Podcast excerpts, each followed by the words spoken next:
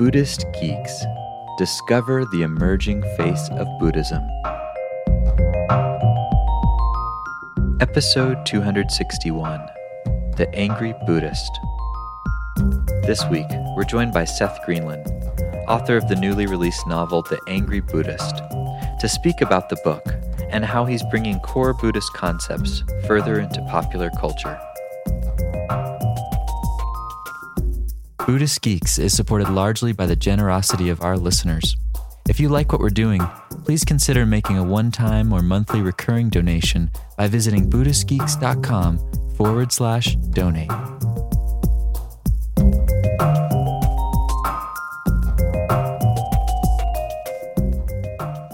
Hello, Buddhist Geeks. This is Vincent Horn, and I'm back again for another Buddhist Geeks episode. And today I'm joined by a very special guest. I'm here over Skype with Seth Greenland. Seth, it's awesome to have you on the show.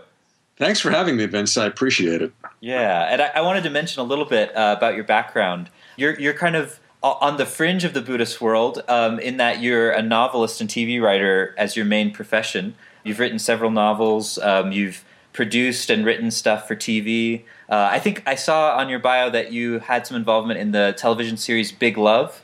Yeah, I was a writer and producer on Big Love for two seasons. Okay, cool. I, my, my, wife Emily loved that show, and I, I, every time I'd walk in the living room for a few weeks, she was watching it. So, um, you know, just jumping right in, uh, we're going to talk a little bit about your newest novel. It's called The Angry Buddhist.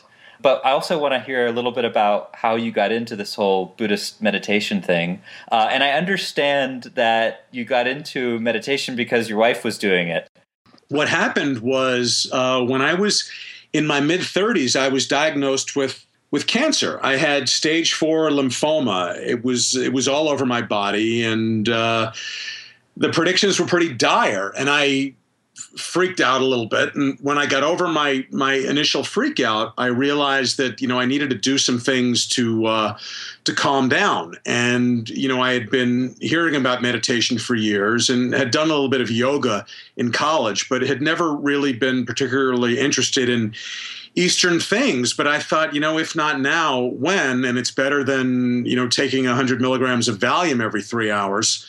And uh, I said to Susan, I think maybe we should go learn how to meditate. So we were living in New York City at the time, and I dragged her over to the Zen Center on the east side of Manhattan. And the Zen Center is, uh, you know, very very traditional Zen meditation, sitting on cushions, your back ramrod straight in a circle. A roshi uh, leads you. It was the whole the whole nine yards. And neither of us knew a thing about it really. Uh, so we went and we had instruction. And uh, the Roshi, who was a uh, you know Caucasian guy named Jeff, who I think had grown up on Long Island, uh, but was Roshi so and so. He had a, a, Buddhist name, of course, uh, and was was in the robes and everything else. Uh, taught us how to to meditate the root the rudiments of of meditation. And you know people people ask all the beginners questions you know can you do it lying down? Can you do it in this position in that position?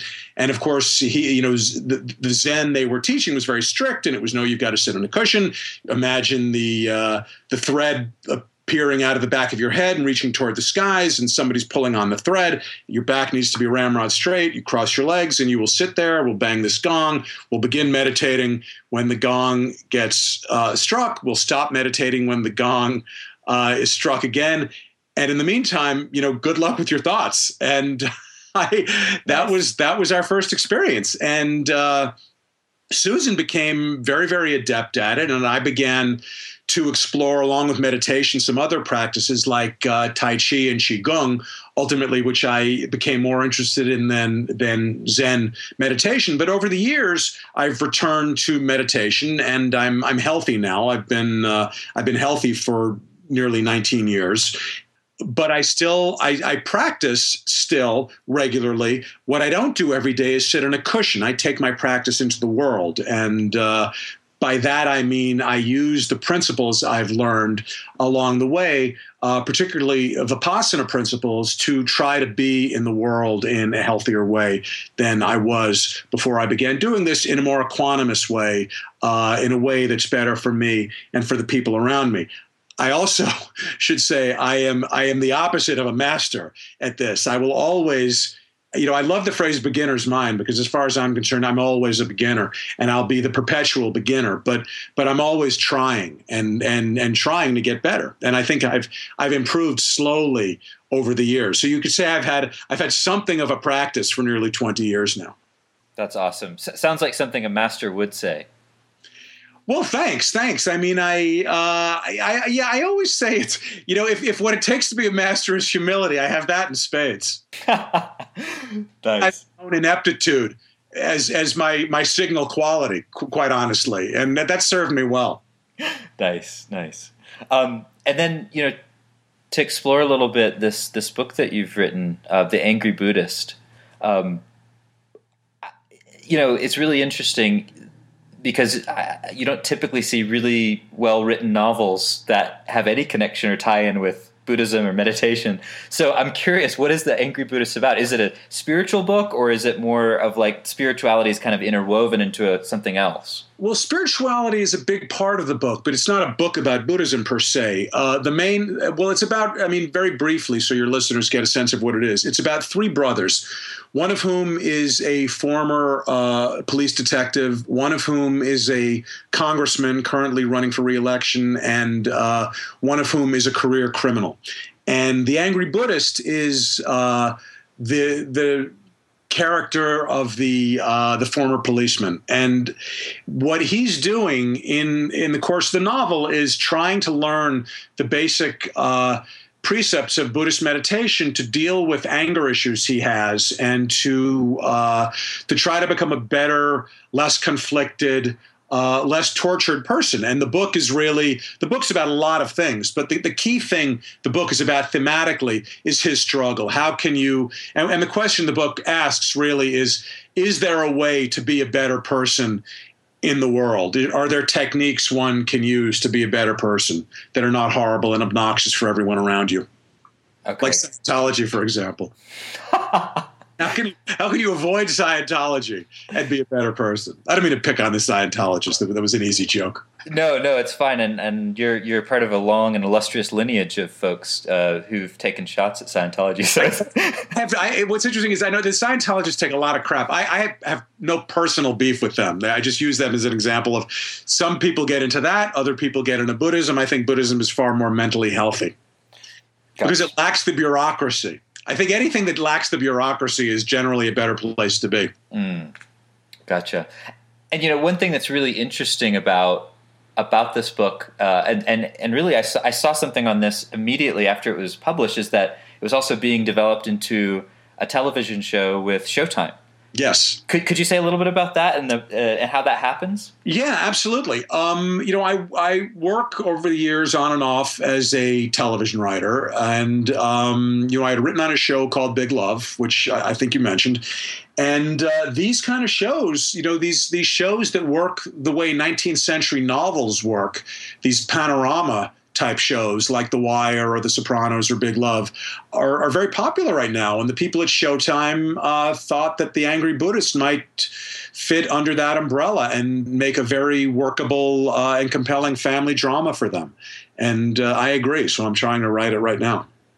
That's really interesting. It's what I find so cool about that is that you're really bringing this this story and this reflection into popular culture um, yeah, that's the thing because in the meeting that we had with the executives over there, the president of Showtime, very lovely and intelligent guy named David Nevins, who, who I like very much because he's a big fan of the book, uh, said to me, "You know, we just we love this title, The Angry Buddhist," and you know, it's it's a title that really piques people's interest because obviously it's paradoxical and uh, but by the same token, you know, America is a remarkably angry country.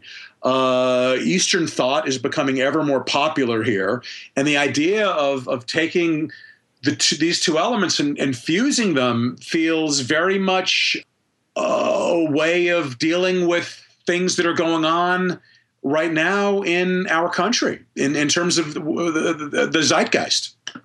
That's cool. Are, are there ways that uh, you'll be involved in such a way that you kind of will have some creative influence on, on how the, the television stuff turns I out. will, I will be in charge of the show. Oh, cool, awesome. Yeah, yeah, I'll have a lot of say. Oh, I can't I can't wait till it comes out. But that's you know, Showtime has to decide they want to shoot the pilot, and then they have to decide they want to make the series. I mean, there are many there are many steps here. But the the good news is they they optioned the book. I'm writing a pilot.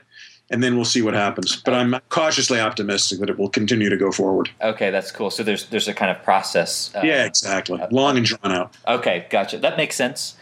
So, you know, t- just exploring that idea a little more of, of infusing popular culture with some of these ideas, are there certain principles, practices, ideas that you're most interested in getting out into larger kind of audiences with this? Yeah, I would love to. And in, and I do this in the book, and I would do it in the series as well. I'm I'm particularly interested in, as I alluded earlier, in uh, vipassana techniques uh, because I think they're remarkably helpful and and easy to use for for most people. And uh, in in the in the book, the uh, the angry Buddhist character, the uh, the former policeman, is is studying uh, Buddhism with an online teacher, and what she's teaching him is the basic tenets of of vipassana about watching a thought rise, not labeling it, not judging it, letting it drift away, watching the next thought rise, and sitting there and just watching how your mind works, which is a very elementary, probably oversimplified version of what vipassana is, but about all one can get across in in uh, a piece of popular art. I think because again, you know, I'm not writing uh, the Tibetan Book of Living and Dying, nor am I making a television show about that. You know, this is this is popular culture that we're talking about here. So, so if you can get these kind of broad ideas out there, I think the goal really is to get people to the point where they want to explore more on their own. I'm not passing myself off as a Buddhist teacher. Yeah, yeah, gotcha. And, and yet you're you're doing something really interesting, which is getting certain concepts out into a into the kind of zeitgeist. Um, yeah, and and what I hope is is a real way, in a non cheesy way. You know, we were talking earlier before we started recording about a show that was on in the I think it was the '70s called Kung Fu, which had very you know used Eastern elements in a really cheesy kind of way. And uh, I think the exercise is to, if you're going to traffic in this area, is to be somewhat to be as authentic as possible without scaring away people who aren't that interested in in Eastern thought. Yeah, or, or a recent one I saw um, out of HBO was a series called Enlightened, and I, I, was really hoping that that it would live up to its title in some way. And it, it really, watching the first couple episodes, it was more like playing off of some general popular notion, but it wasn't actually really pointing to some of the things that sounds like you're exploring in, in your writing. Yeah, I, am trying to get into it a little more deeply than they did in that show. Although I will say, I think that's a terrific show. Actually, the, the goal of that show is different than the goal of my show, and I like that show very much. Actually. Yeah, it, it seemed like more maybe like psychological or self help or sort of yeah. self actualizing. It's exactly. She's she, the, the character in that show is very lost. She's not really uh, rigorously pursuing anything. She's very flighty and new agey, and and I try to approach it a little bit more seriously in in the Angry Buddhist. So, you know, just just playing off something we're talking about here, I've noticed sometimes on the uh, let's call it the the Buddhist or spiritual side of the street that the the notion of popular culture can seem like automatically this sort of bad thing, like popular culture equals you know shallow or, or sure or materialistic or something like that. Right. Mm-hmm. Um, and and yet you know you're you're right in the heart of that world. so I'm curious what your relationship is between those those two elements and how you uh, how you relate to them. And and it it sounds like from what you're saying, there's not you don't really separate them out that way. Oh, I don't separate them at all. I think, you know, I, I, proudly participate in pop culture in the sense that it casts a remarkably wide net. You know, pop culture is everything from keeping up with the Kardashians to The Sopranos and The Wire, uh, you know, which are as good as any novel anybody's published in the last 25 years. Uh, so, so pop culture is a very big tent. And you can do pretty artistically ambitious things in pop culture. And and and if you're a an artist, you do want to reach as many people as you can reach without without cheapening what you're doing. Yeah, absolutely. That makes a lot of sense. That's you know when I when I think about pop culture, you know that's that's how I approach it. You know, Shakespeare was pop culture in the 17th century. Do you know uh, Beethoven in the 18th century? You know, the list goes on and on. You, you know, you know what I mean. I do, I do. Have you have you run into that attitude at all, and how do you how do you respond? No, I mean not at not at this point, really. I mean because uh, pop culture, you know, so so called pop culture, uh, gets taken pretty seriously these days uh, because again, because of how many things of quality are getting out there. This isn't to say that most of it isn't junk. Most of it remains junk. But but there are things like Mad Men and Big Love and as I said, The Sopranos that are that are just terrific. Or, or you know, a, a, movie that's out now called Moonrise Kingdom, a Wes Anderson movie, is terrific, beautifully made, artful movie. Uh, that's pop culture really. I mean, it's not pop culture the way the Transformers is pop culture, but it's pop culture as well.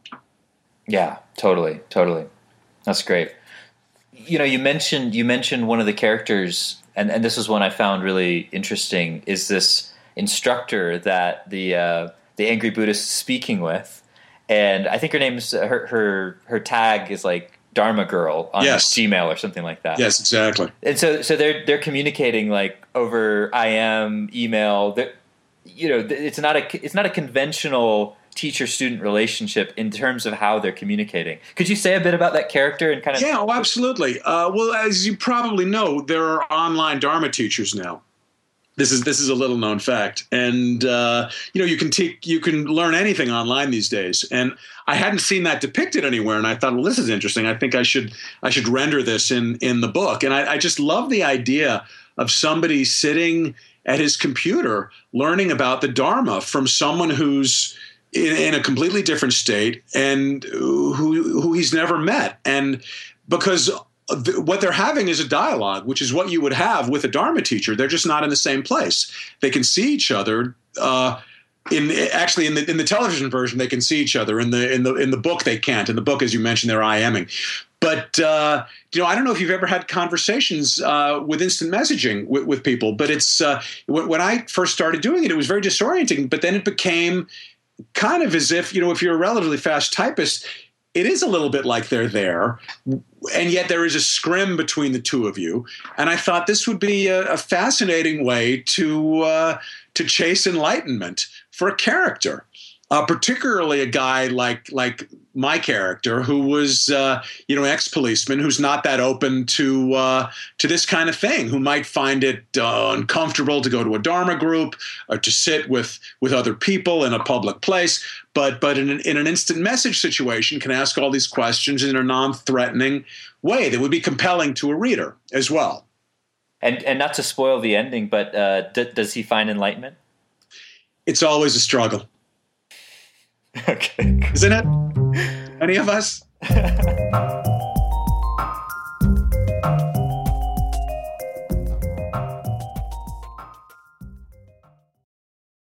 Join us for the fourth annual Buddhist Geeks Conference, hosted in partnership with Mindful Cyborgs and Shambhala Sun from October 16th through the 19th in beautiful Boulder, Colorado.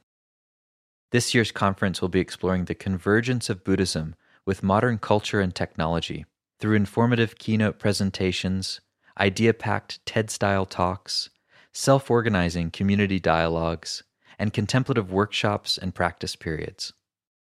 This year's list of presenters includes the world's most quantified man, Chris Dancy, abbot of the Village Zendo in New York City, Roshi Pat Enkyo O'Hara, and pragmatic Dharma provocateur Daniel Ingram, as well as many others. For more information, and to register, visit buddhistgeeks.com slash conference. After nearly a year in private beta, the Buddhist Geeks Network is now open for any independent practitioners who want to engage in interdependent practice. You can find out more about the Buddhist Geeks Network by visiting buddhistgeeks.network. And if you'd like to join the community, and join us in regular social meditation practice or other events that we host there in the network, all freely offered, you're very welcome to do so, again, by visiting BuddhistGeeks.network. Love to see you there.